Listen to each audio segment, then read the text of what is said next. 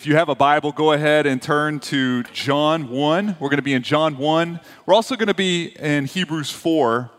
If you want to use the fancy bookmark that comes in some of the Bibles that we have, that's also going to be a passage that we jump in and jump out of. I feel like Charlie did a really good job of leading us just then in some of those passages and the big idea for today because last week we started walking through what we call Advent season, and Advent just meaning arrival it just means coming. That's all the word means.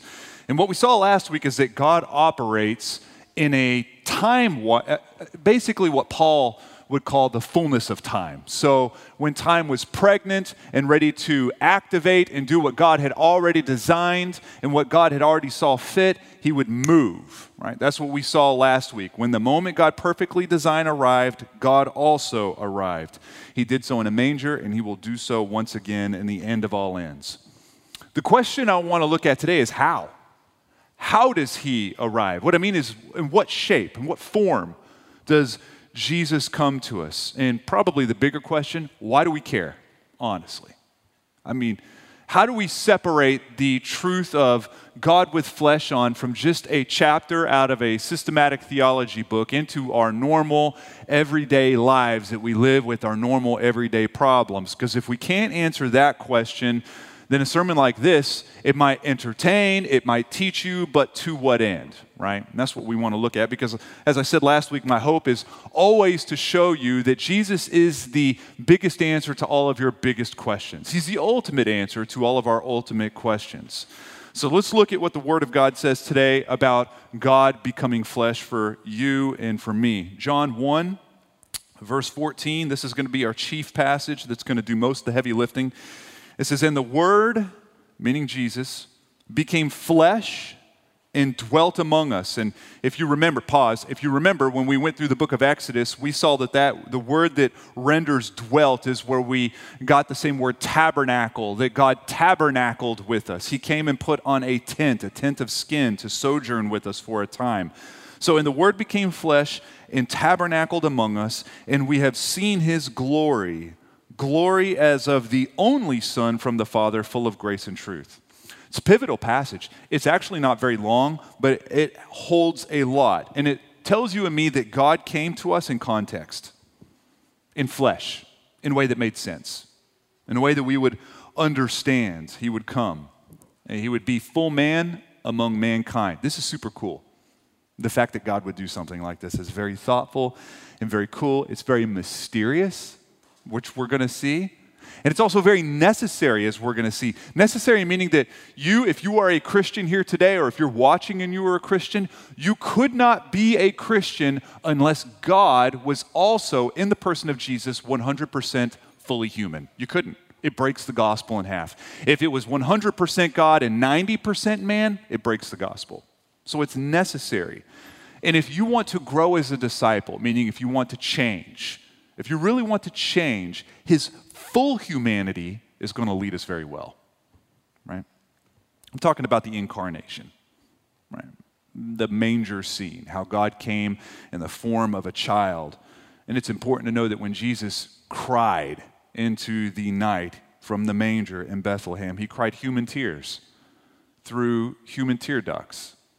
He felt pain through human pain receptors. He would metabolize food just like you. He had a brain stem, eyelashes just like you, just like me. He was human, just as human as you are today. Let it sink in just for a moment. Just as human as you are today. And yet, he is total and complete deity at the same time.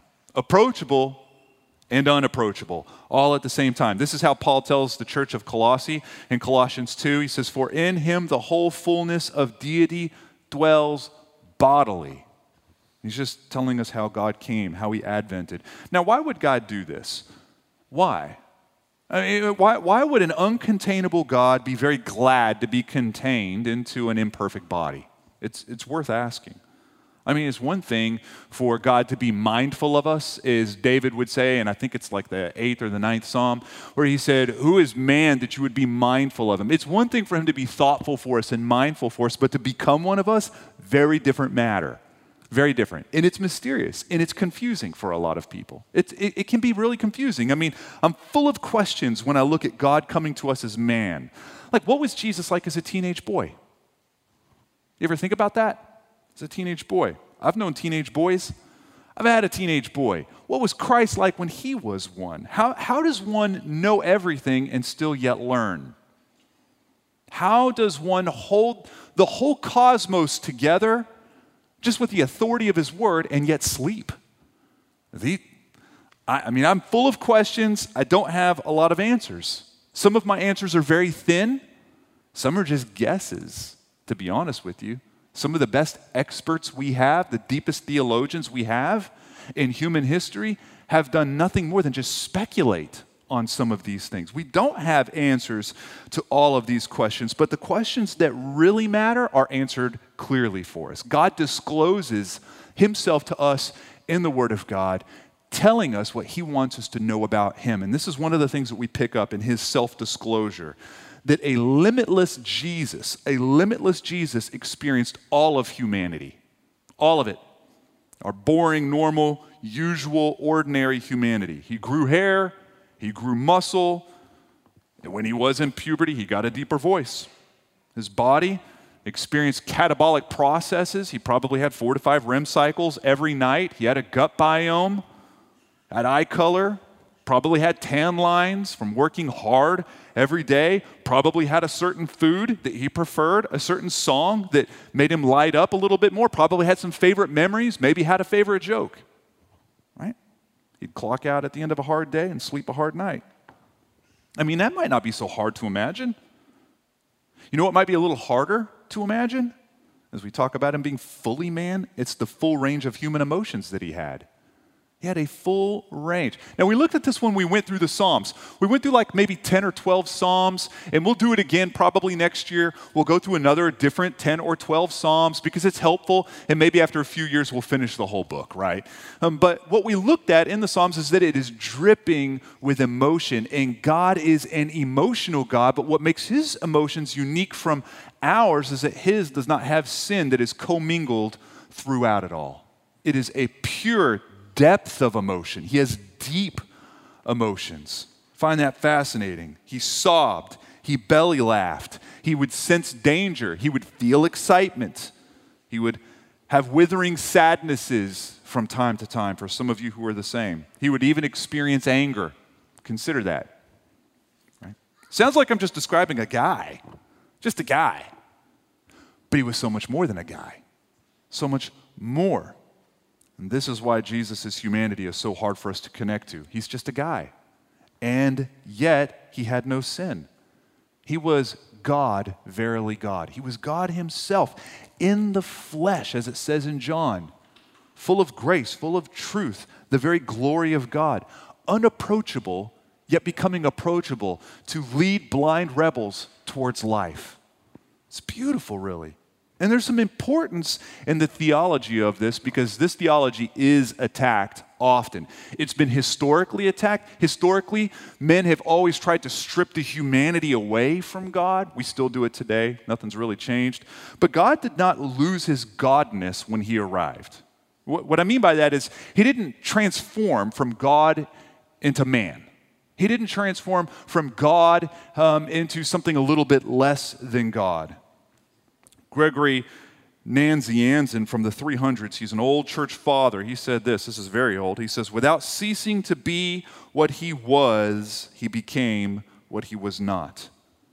So when the fullness of time came and the manger is empty, doesn't have a child in it, but it's about to, Jesus took human nature into union with his own distinct person, which was eternal. Jesus existed before the manger scene. He didn't start at the manger, he had already existed before. But in that moment, the fullness of time, he took human nature onto himself. He added humanity, in other words, he assumed it. He brought it to himself. Never ceasing to be God, he became, however, what he was not before. Now, if you're a nerd and you want to read about this in books that are this big, right? This is what they call the hypostatic union. I don't expect anyone to remember that. I'm not going to quiz you later on. But it's important to know that Jesus always had divine nature, always, and he assumed humanity. Even temptation, even temptation, onto his own person. It's hard for us to imagine because we, right, we see ourselves as humans. We know humans. In fact, we see humans only through one lens, and is that, that we're full of mistakes. That's why whenever you make a mistake, you say, hey, I'm only human, man. I'm only human. That's what we say because that's what we think. So, how is it that Jesus is a human, a full human? The truth is, is we want him to be a little bit more God than we want him to be man, if we're honest because it makes us feel more confident in Him when He is less like us, because we're only human. But if you remove the humanity from Jesus, you destroy the gospel message. It's His humanity that is just as significant for your salvation as His deity. The fact that He is fully man is just as important for your gospel transformation as the fact that He is fully God. You have to think of it that way. We needed one that was fully man and fully God to reconcile both parties together. There's no other way for this to work. His humanity is actually what made it possible for him to be our substitute. Our substitute. Colossians 1:19 it says for in him all the fullness of God was pleased to dwell and through him to reconcile to himself all things whether on earth or in heaven making peace by the blood of his cross. So peace is made peace is made between God and the ones who throw rocks at him, and is made by one who is both man and God fully. This, this is what's happening on the cross, right? Man's sin would require payment by man. God's judgment would be taken by God Himself. So, what this means for us is that the gospel becomes an unbreakable story an unbreakable one about an unapproachable God becoming approachable, coming to experience and live among us as one of us, to die among us, to make peace with us by his own blood. And he's doing so as our only possible substitute. I find this to be so thoughtful, so incredibly, as David says, mindful of us. And the, and the good news gets better. The gospel turns into a, a really robust story when you look at the fact that it's not just about one advent, he will advent again. He will arrive. He will come again in the second advent, which will be the end of all ends. Jesus is going to return with his humanity just as much as it was experienced when his disciples walked around him. When we see him, he will look just as physical, just as distinct, just as personal as when Peter saw him. That's hard to wrap your mind around. This is what the angels told the disciples in Acts 1:11. Men of Galilee, and mind you, Jesus is like levitating up to the clouds, right? I mean, he's leaving them, he's going up into the clouds, and they're all just kind of doing this, which we would too, right? Not a lot of talking. We're all just looking, and the angels say, What are you looking at? What are you looking at? Men of Galilee, why do you stand looking into heaven? Which is a real funny question. Who has to ask that, right? Notice they don't answer. Why do you stand looking into heaven? This Jesus who is taken up from you into heaven will come in the same way as you saw him go into heaven. This is super cool. This is cool. Jesus doesn't just shed his humanity and just drop his skin like some garment whenever he enters the clouds right now, right as these words are leaving my lips, as sure as you are sitting there right now, Jesus is presiding at the right hand of the Father, and he is full of bone and flesh and tissue and creative energy and deep emotion. Right now, he is. He remains fully God and fully man. He has a glorified human body, and he will return personally and visibly on the last day. Okay. So I just dropped a bunch of theology on you, and I didn't even ask you if it was okay first, right? That's what we call Christology, which we've said in the past is just the theology of the person of Jesus. But I'm going to go back to the earlier question that I started off with why do we care? I mean, it's interesting. I'm interested. But in our normal days, how important is it? I mean, really, how important is it that Jesus was fully man?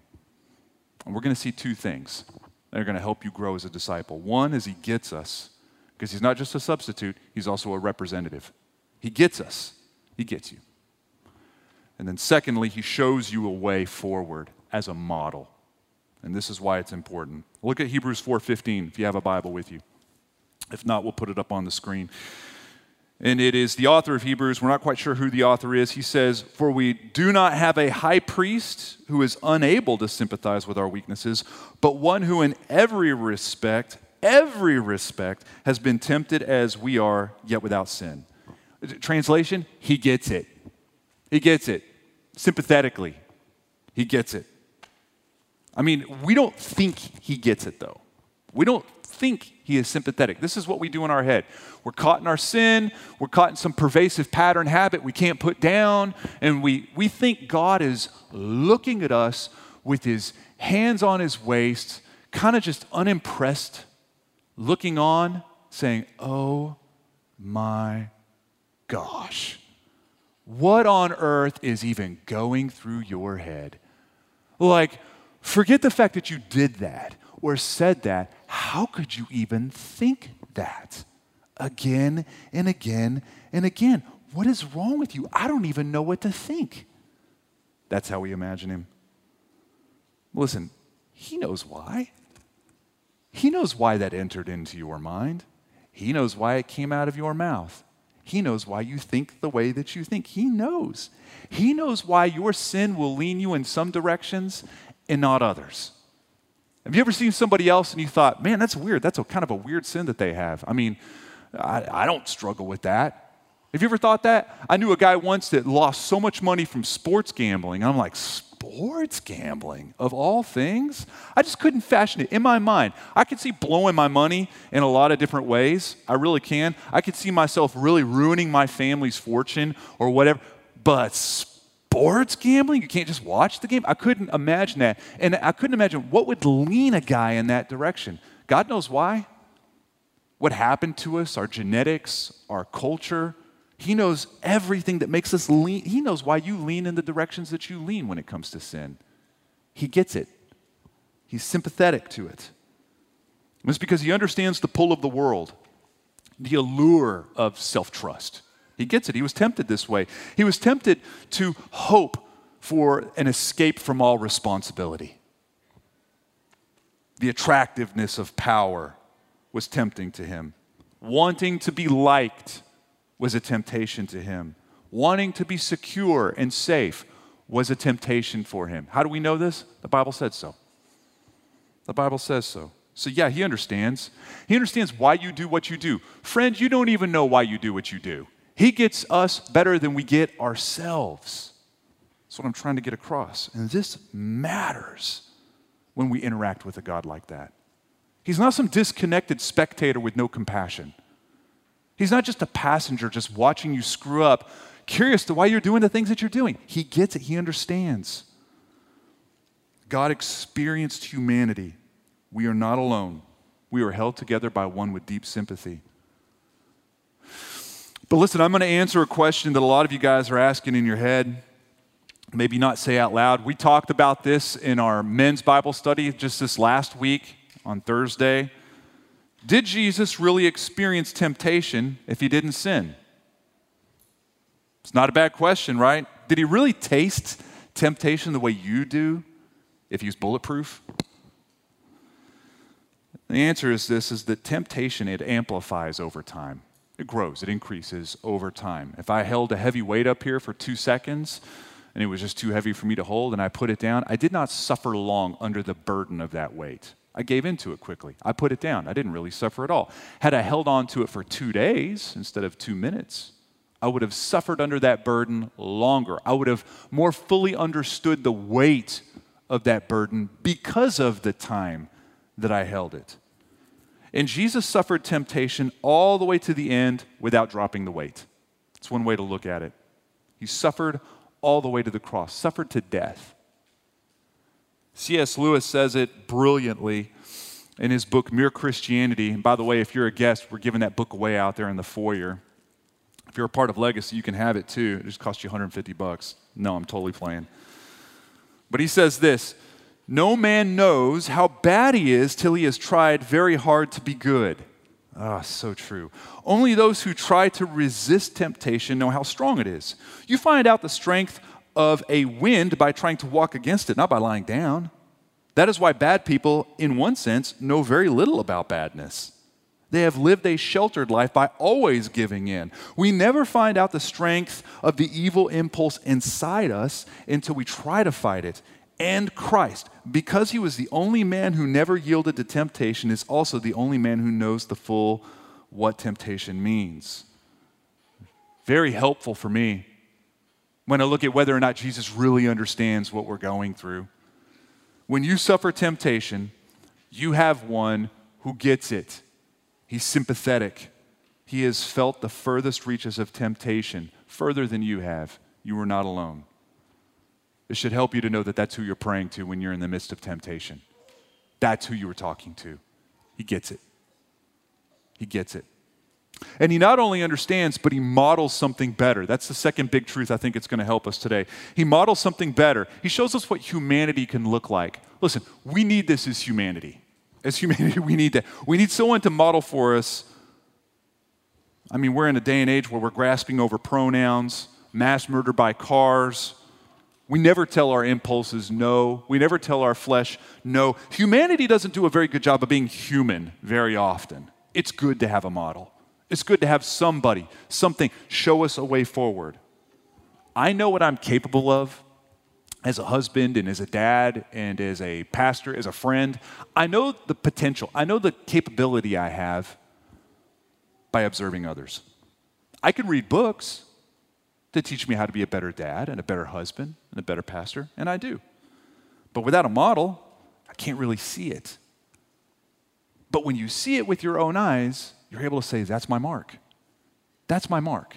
How do I get from A to B? How did they get from A to B? How did they become who they are, doing what they are doing? How does that work? It's why we would rather sit with people that we want to be like rather than read books that tell us how to be like them.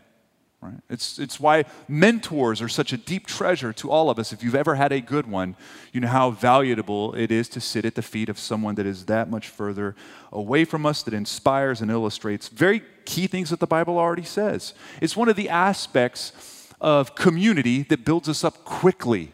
The fact that we can inspire each other horizontally, the fact that we can illustrate things that the Bible already tells us plainly, but so that the eye can see it. I'm simply more courageous now because of some of you in this room.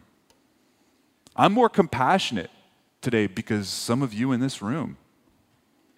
I'm much more thankful because some of you in this room have shown me what it looks like to be thankful. You model it. I see it and I grow from it. You show me the way. So you see, it's some consolation for us to be understood by Jesus, but we do need a way forward too. It's, it's not just good enough to be understood. We need a way forward. We have to see a way. And he models this, but here's the key and the kicker he models it as a full man. It's his humanity that models it. We think Jesus had some level of a cheat code um, to the impossible, to do the impossible. It's why we find it difficult to connect to his humanity, right? If Jesus was able to just kind of weave through and push past all the temptation without the Spirit of God, then we have no model because he's God. Of course, he's not going to be tempted. But Jesus overcame temptation as a full man by the power of the Holy Spirit. That's super important for us. Luke 4, verses 1 and 2, it says this And Jesus, full of the Holy Spirit, returned from the Jordan and was led by the Spirit into the wilderness for 40 days, being tempted by the devil and he ate nothing during those days. And when they were ended, he was hungry. So the Holy Spirit drove him into temptation, and the Holy Spirit carried him through temptation. He did all of this with the power of the Holy Spirit. Here's the truth you have the same Spirit. You've got the same Spirit alive in you. If you are in Christ, you have the Spirit in you. John 16, this is what Jesus says before he leaves. He says, I tell you the truth, it is to your advantage that I go away. For if I do not go away, the Helper will not come to you, but if I go, I will send him to you. Send him to you. It's better for you. It's better for you to overcome temptation and sin because of the Holy Spirit than if Christ lived in your house with you and walked around with you for most of the day. The Holy Spirit's more helpful. That's why he's saying it's good that I go. And then in Romans, Paul says, If the spirit of him who raised Jesus from the dead dwells in you, he who raised Christ Jesus from the dead will also give life to your immortal bodies through the spirit who dwells in you. Listen, I, this is not the most red and green and jingle belly sermon in the world. I get that. I know we're in Advent, and I know when you see a manger scene at the mall, you don't really think about overcoming temptations. I wouldn't blame you for that. We don't think about that. But Jesus advented, He came to live among us, to die, to give us a gift, a Christmas gift of sorts, of the Holy Spirit. Until when? Until He advents again, until He comes and arrives again. In this middle time, though, the time between Advents that we live, when a temptation comes your way, two things you could take to the bank. You are not unique and alone because you have one that understands, and you are not powerless because you have the Spirit of God. Those are two things you could take every day. So let me ask you the question What is tempting you to sin against God that is stronger than the grip death had over Christ when he was in the tomb? What's stronger? Because God's Spirit beat death. It could beat porn. It could beat a greedy nature. It could beat a toxic anxiety. It could defeat unforgiveness, bitterness. You're not powerless. You're no victim to addictions. Not even for a minute. You have all you need to grow and change. All you need. You have the perfect substitute. You have a sympathetic representative a priest who understands. You have a model going before you, and he's given you the Holy Spirit. There is nothing, I mean nothing, you cannot overcome. There is nothing. I mean, there's absolutely nothing that you cannot overcome. Where is it that you catch yourself saying, I guess I just have to live with this temptation for the rest of my life? What does that mean? Am I just going to keep giving into this sin? Maybe it's, maybe it's not just a temptation. Maybe it's a temptation that is giving birth to sin, which will, when it grows old, as James says, become death. Right? Where is that for you? Where has that been a deep struggle for you? Now, here is the truth. Some of us will carry temptations all the way to the grave. There are some temptations that you have that, by nature of your Christian growth, will stop being tempting. They won't have the hooks in you that they used to have. For a lot of people, though, and for a lot of temptations, you might carry it all the way to the grave. You might. You should pray for your sisters and brothers in Christ who battle through same sex attraction. Consider them for a moment. Carrying an attraction, just, just the, the way that they feel bent towards one sex over another. I, does, does that just go away? It, maybe it does for some people, maybe it doesn't for others. But that's a temptation that they carry with them. It should give you some sensitivity towards something like that. Some go away, some we carry. But even the ones we carry, just between you and me, that's just more opportunity for God to show His glory in us as we say no to the very things that are cravings and hungers within us that we just feel like we can't live without. God is made much of. And in that place where God is most glorified and us putting down our temptations, in that place where God is most glorified, we find the deepest amount of joy, the deepest amount of content, satisfaction. So listen, God is so close that He understands you, but He is not so close that He cannot rescue you. So we can feel free to carry our temptations to Jesus. Not just your sins. We're used to that, right? We preach it from the pulpit. When you sin, like we said last week, take your broken toy, Take it to the Father who loves to fix broken things and say, Here, I broke this. I'm really sorry. Can you fix it? For sure. Also, carry your temptations. Lord, this is raging in me. I've not sinned. I've not sinned in this. Man, I want to. I don't know how much longer I can make it with this inside of me. I mean, I mean, Lord, I've not sinned. I've not done anything wrong. But man, there is a craving in me. There's an itch. I cannot scratch it. I need you to help me. You know, you can pray like that. And you know he understands because he's sympathetic? Easy to, easy to pray to. God can give you power to overcome temptations. So let me just drill it down into some quick, quick application before we finish. And I want to just talk about how we are as community for a moment. Where is it that you're hiding your temptations from community? those who you are tight with. This would be a great place for me to insert the line, you should be in a DNA group. Because you're not really going to take your sins, your deepest struggles and temptations, and throw them out on the coffee table for five couples around you and kids running through and everything. That's not really going to happen. We all know that. But when it's just you and one or two others, are you putting a shroud around even the things that tempt you? Or are you making it their business as much as yours? So you think you're alone, and you think that no one understands you. You couldn't be more wrong. Your temptations are so boringly normal and predictable, even Jesus himself was tempted in those ways. You're not alone. And then conversely, if we can flip the coin a little bit, when others bring their temptations and they confess their need, are you sympathetic? Are you Christ shaped in that moment? This is what it takes to build a gospel formed community, a gospel shaped community. Whenever we are sympathetic with others who are tempted in sin, the way that Jesus is sympathetic to us. And when we are able to feel free to show others our temptations and our struggles and our needs because we're not demanding their acceptance of us because we are so content in the fact that God loves us. I don't need them to think that I'm impressive because God loves me and He likes me because of Jesus. So I'm free to just tell you how it is.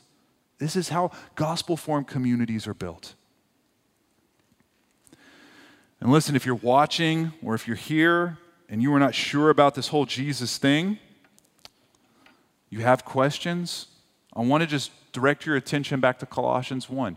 And just feel free to kick open an app or something when you get home and read through Colossians 1. It won't take you but just a minute. Jesus, in this moment, holds the fullness of God and the fullness of humanity at the same time.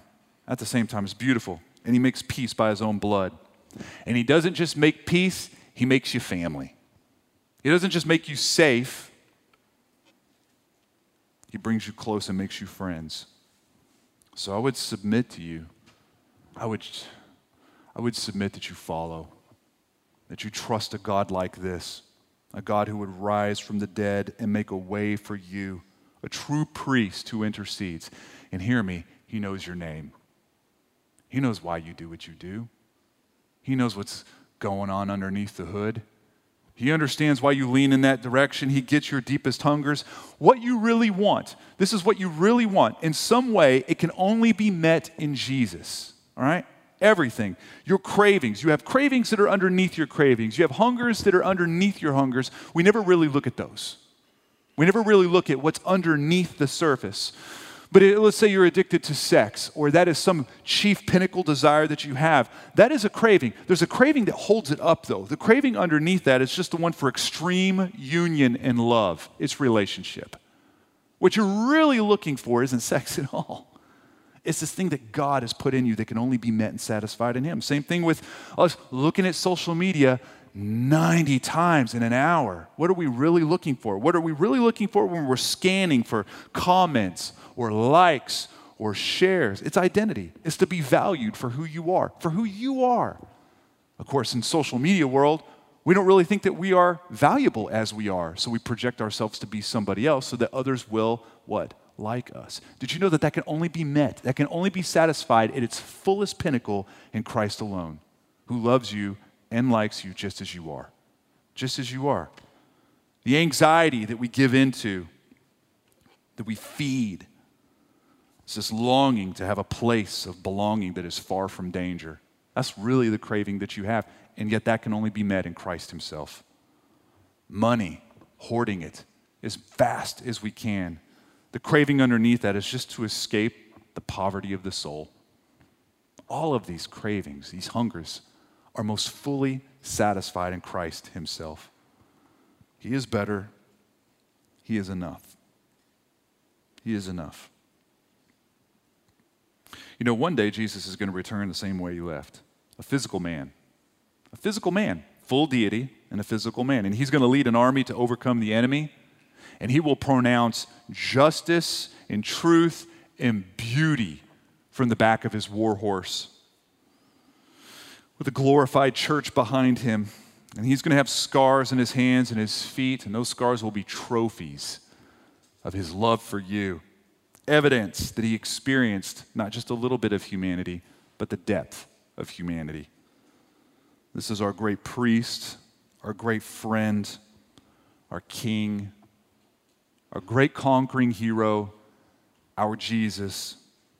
And in that moment, we will all bow and worship and laugh and sing with a joy that we've never felt before. And that joy will swell bigger and bigger every millisecond for eternity. Never to feel bored again, lonely again, misunderstood, never to be tempted again. Consider that. That's what's waiting. That's the second advent. Until then, we have His Spirit alive in us as we do community together. Until then, that's what He's given us in His wisdom, submitting our deepest hungers to Him as He sympathetically rescues us, being open with each other as we grow together as a church. Amen.